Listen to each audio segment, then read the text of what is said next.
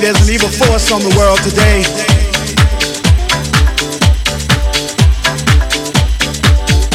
And it's trying to destroy the power of love.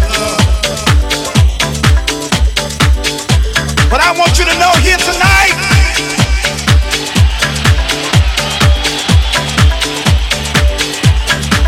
We're gonna get rid of